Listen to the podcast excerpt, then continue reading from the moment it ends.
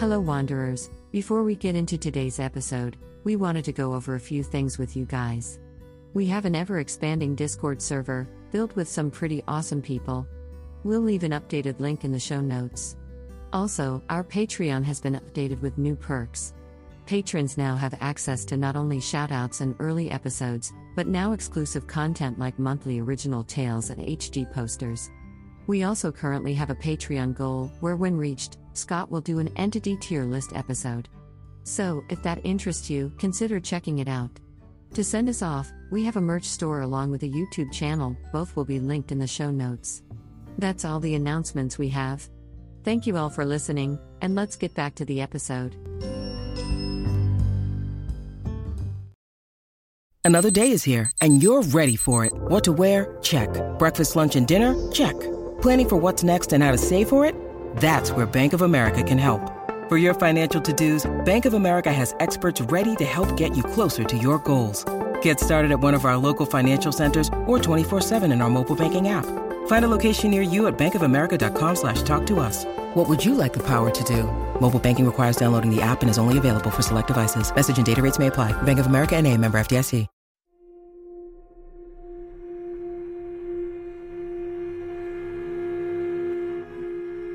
Hello, everyone, and welcome back to the Traveler's Guide to the Backrooms, where we try to go over and explain the lore of the many levels and entities within.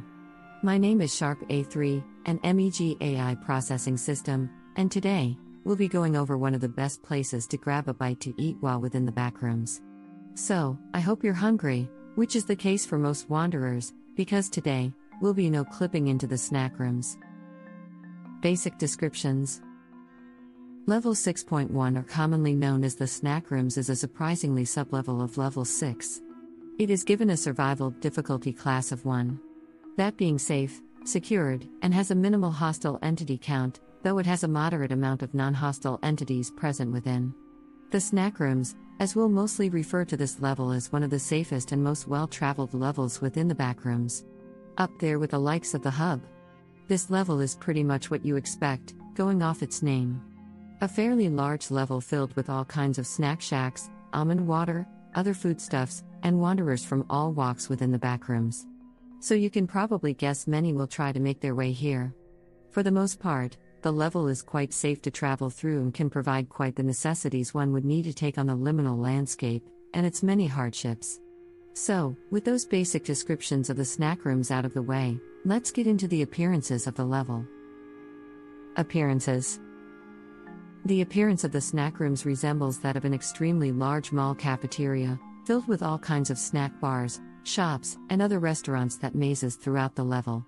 These shops vary in their aesthetics, as their looks range from as early as the 1600s to the modern day, as well as offering a wide range of foodstuffs. Many of these places can be accessed by long hallways resembling that of a mall's food court from the 1980s. These hallways are accompanied by the occasional navy blue chairs and table sets, allowing a wanderer to rest after their long travels. Due to a strange property of the level, many of the shops within the level are known to exit into more shops and restaurants, making the layout of the level quite confusing. The MEG Regiment track mappers have mapped out most of the occupied space of the snack rooms, being a great help to those looking for specific areas of the level. Another strange property of this level is the fact that the shop's food supply is known to regularly restock itself by unknown means. It should be noted that the food that is randomly stocked up is random, meaning that a shop with a barbecue theme can be completely restocked with Chinese food. There isn't any known reason to explain how and why this happens, but as this provides a steady supply of safe, edible food, many just simply accept the event. Most of the places throughout the snack rooms are accompanied by signs with their names on them, most likely relating to the aesthetic of the shop in question. Though it's not unheard of for the snack room staff to change the names of some of these to their liking. Vending machines, coolers, and water fountains can also be found throughout the snack rooms. Most of these can be found stocked with various kinds of liquid, ranging from almond water, cashew water, and even purified water. Something that is extremely rare within the back rooms.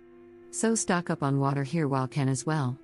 Windows are noted to be present throughout the level, though not the hostile variety. These windows are completely safe to be around and are stated to give off a whitish orange light equivalent to the strength of sunlight. This is the case even for the skylight present throughout the level. Odd, being that this skylight is stated to be black beyond the glass planes it's made of. A rather strange effect, we believe. As stated earlier, tables and chairs commonly found within a mall's food court can be found throughout the level, but that's not all. Other benches, decorative pillars, and even plants found within malls can be found here. Bathrooms also dot the level, be a more than pleasant surprise for wary travelers. Make use of them, since who knows you'll find yourself with adequate plumbing. While traveling further into the level, you may come across large circular rooms with benches lined up around the interior. Though it's not stated what exactly these rooms are for, we can see them being converted into living areas for the level staff or wanderers if need be. Music can be heard throughout the snack rooms through the many speakers present. The music that can be heard varies in style, though it should be noted only songs popular during the 80s and 90s will be played on them. Staying in line with the general aesthetics of the level. We should also note that some speakers within various shops may be controlled by the staff. So they will have full control over what is played through those specific speakers. We are unaware of the method of how they retrieve said music used, with current investigations into the matter coming back with inconclusive results. Scavenge and supplies. When it comes to scavenging within level 6.1, you couldn't ask for a more perfect level. Well, food wise, of course. As we've already spoken about, the level is filled with foodstuffs and almond water everywhere you look, so you should be able to restock your supplies. Now, for other scavenge, such as building materials or survival gear, the level is lacking quite a bit. But the fact the level is constantly being restocked with food and water and is filled with helpful wanderers makes it a great place for those looking for those things. Though, if you're in need of other items, it'll be best to try your luck in another level. Entities when it comes to entities within the snack rooms, the first ones to come to mind are the faceling staff that can be found throughout the level. Described as being under the 11 effect, an effect we went over in our Level 11 Explained episode, it's an effect where entities who would normally be aggressive to wanderers behave quite docile. Though normal facelings are non hostile unless provoked to begin with. These facelings, as stated earlier, work within the many shops and shacks and will help any wanderer in need so don't be afraid to ask for assistance if needed. Next up, partygoers were once stated to have a presence within the level. Though within incident logs accompanying the level data, it stated how after an entrance to level fun was discovered, it was promptly sealed off to make level 6.1 much safer to traverse. It's unknown if partygoers still hold a presence within the level, but with the lack of evidence thereof, it's safe to say no. Though that it's pure speculation on our part.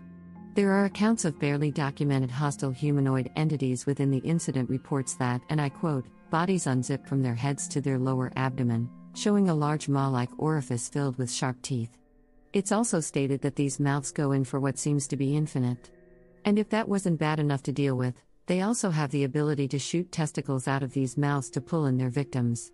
Combining all that with the statement of these entities resemble normal wanderers before attacking and that most weaponry doesn't seem to inflict pain on them, makes them quite terrifying monsters to deal with. We should note that though it isn't documented to show pain when attacked, it does seem it can be damaged. Luckily, there aren't many reports of these entities outside these reports, so you most likely won't have to deal with them. We highly suggest checking out these incident logs if you wish to learn more about these entities. We'll leave a link to them in the show notes. Settlements and Outpost Within the snack rooms, four major forces are known to operate within its borders, though one of the four is under investigation. But we'll still be somewhat touching on them. The first of the groups will, of course, the members of the MEG's Level 6 outposts.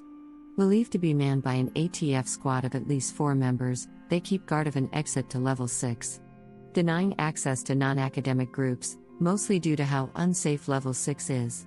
These seem to be their only jobs within the level, though they'll help wanderers if needed. Next are the snack room staff, created by the group that first discovered the level.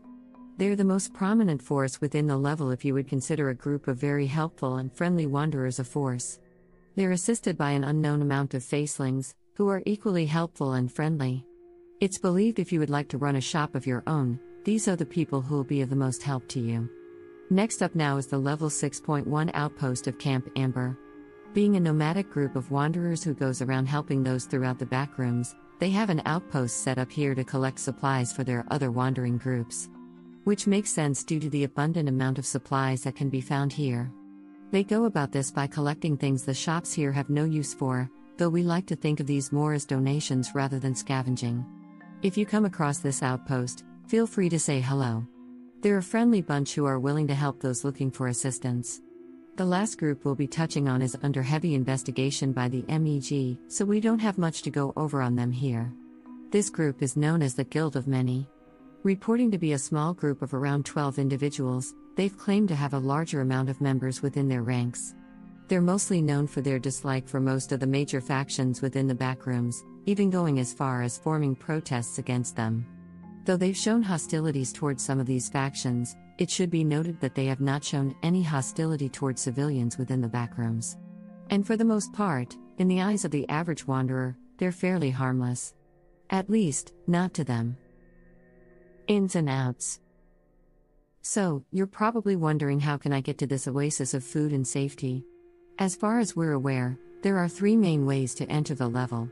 The first way is by unintentionally snagging a tripwire within level 6. Tripping it will have you fall and no clip into the snack rooms. A pretty lucky fate for anyone who finds themselves within level 6.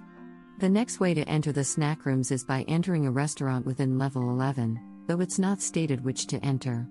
It is stated, though, that this method is the safest and most used way to enter the level, so using this method would be your best bet. The last understood method of entering the snack rooms is by finding a vending machine within level 4 and interacting with any buttons present on it. Doing so should allow you to no clip into the machine and bring you to level 6.1. So, you're stocked up on supplies and ready to take on the mental and physical beatdown known as the backrooms. How do you leave this savor of a level? Well, like how you enter, we know of three main exits to leave level 6.1. The first way to leave the level is by going through an old rusty door, currently being guarded by MEG security personnel. The reason is, the door leads to level 6, a rather unpleasant level to be in, to say the least. So, this method isn't normally used outside of research purposes.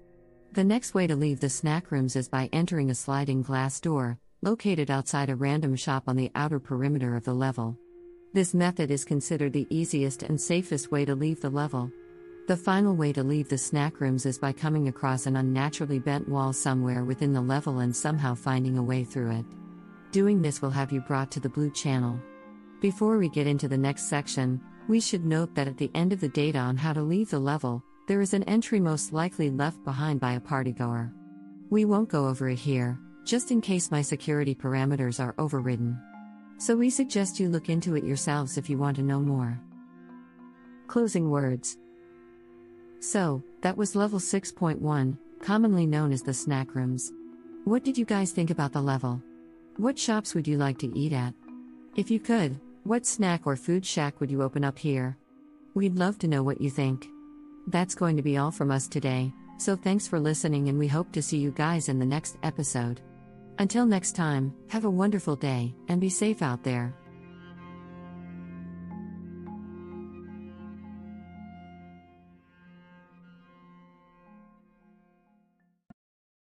This episode is brought to you by Reese's Peanut Butter Cups. In breaking news, leading scientists worldwide are conducting experiments to determine if Reese's Peanut Butter Cups are the perfect combination of peanut butter and chocolate. However, it appears the study was inconclusive, as the scientists couldn't help but eat all the Reese's. Because when you want something sweet, you can't do better than Reese's. Find Reese's now at a store near you.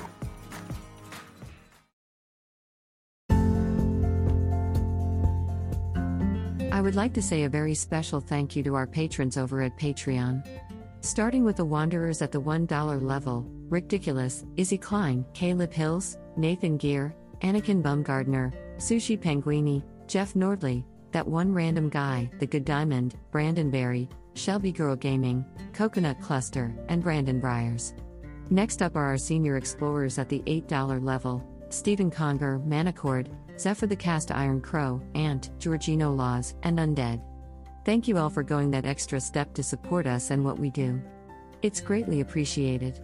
If you would also like to get your name shouted out at the end of the episode, get access to exclusive Patreon content and more, go become a patron on our Patreon.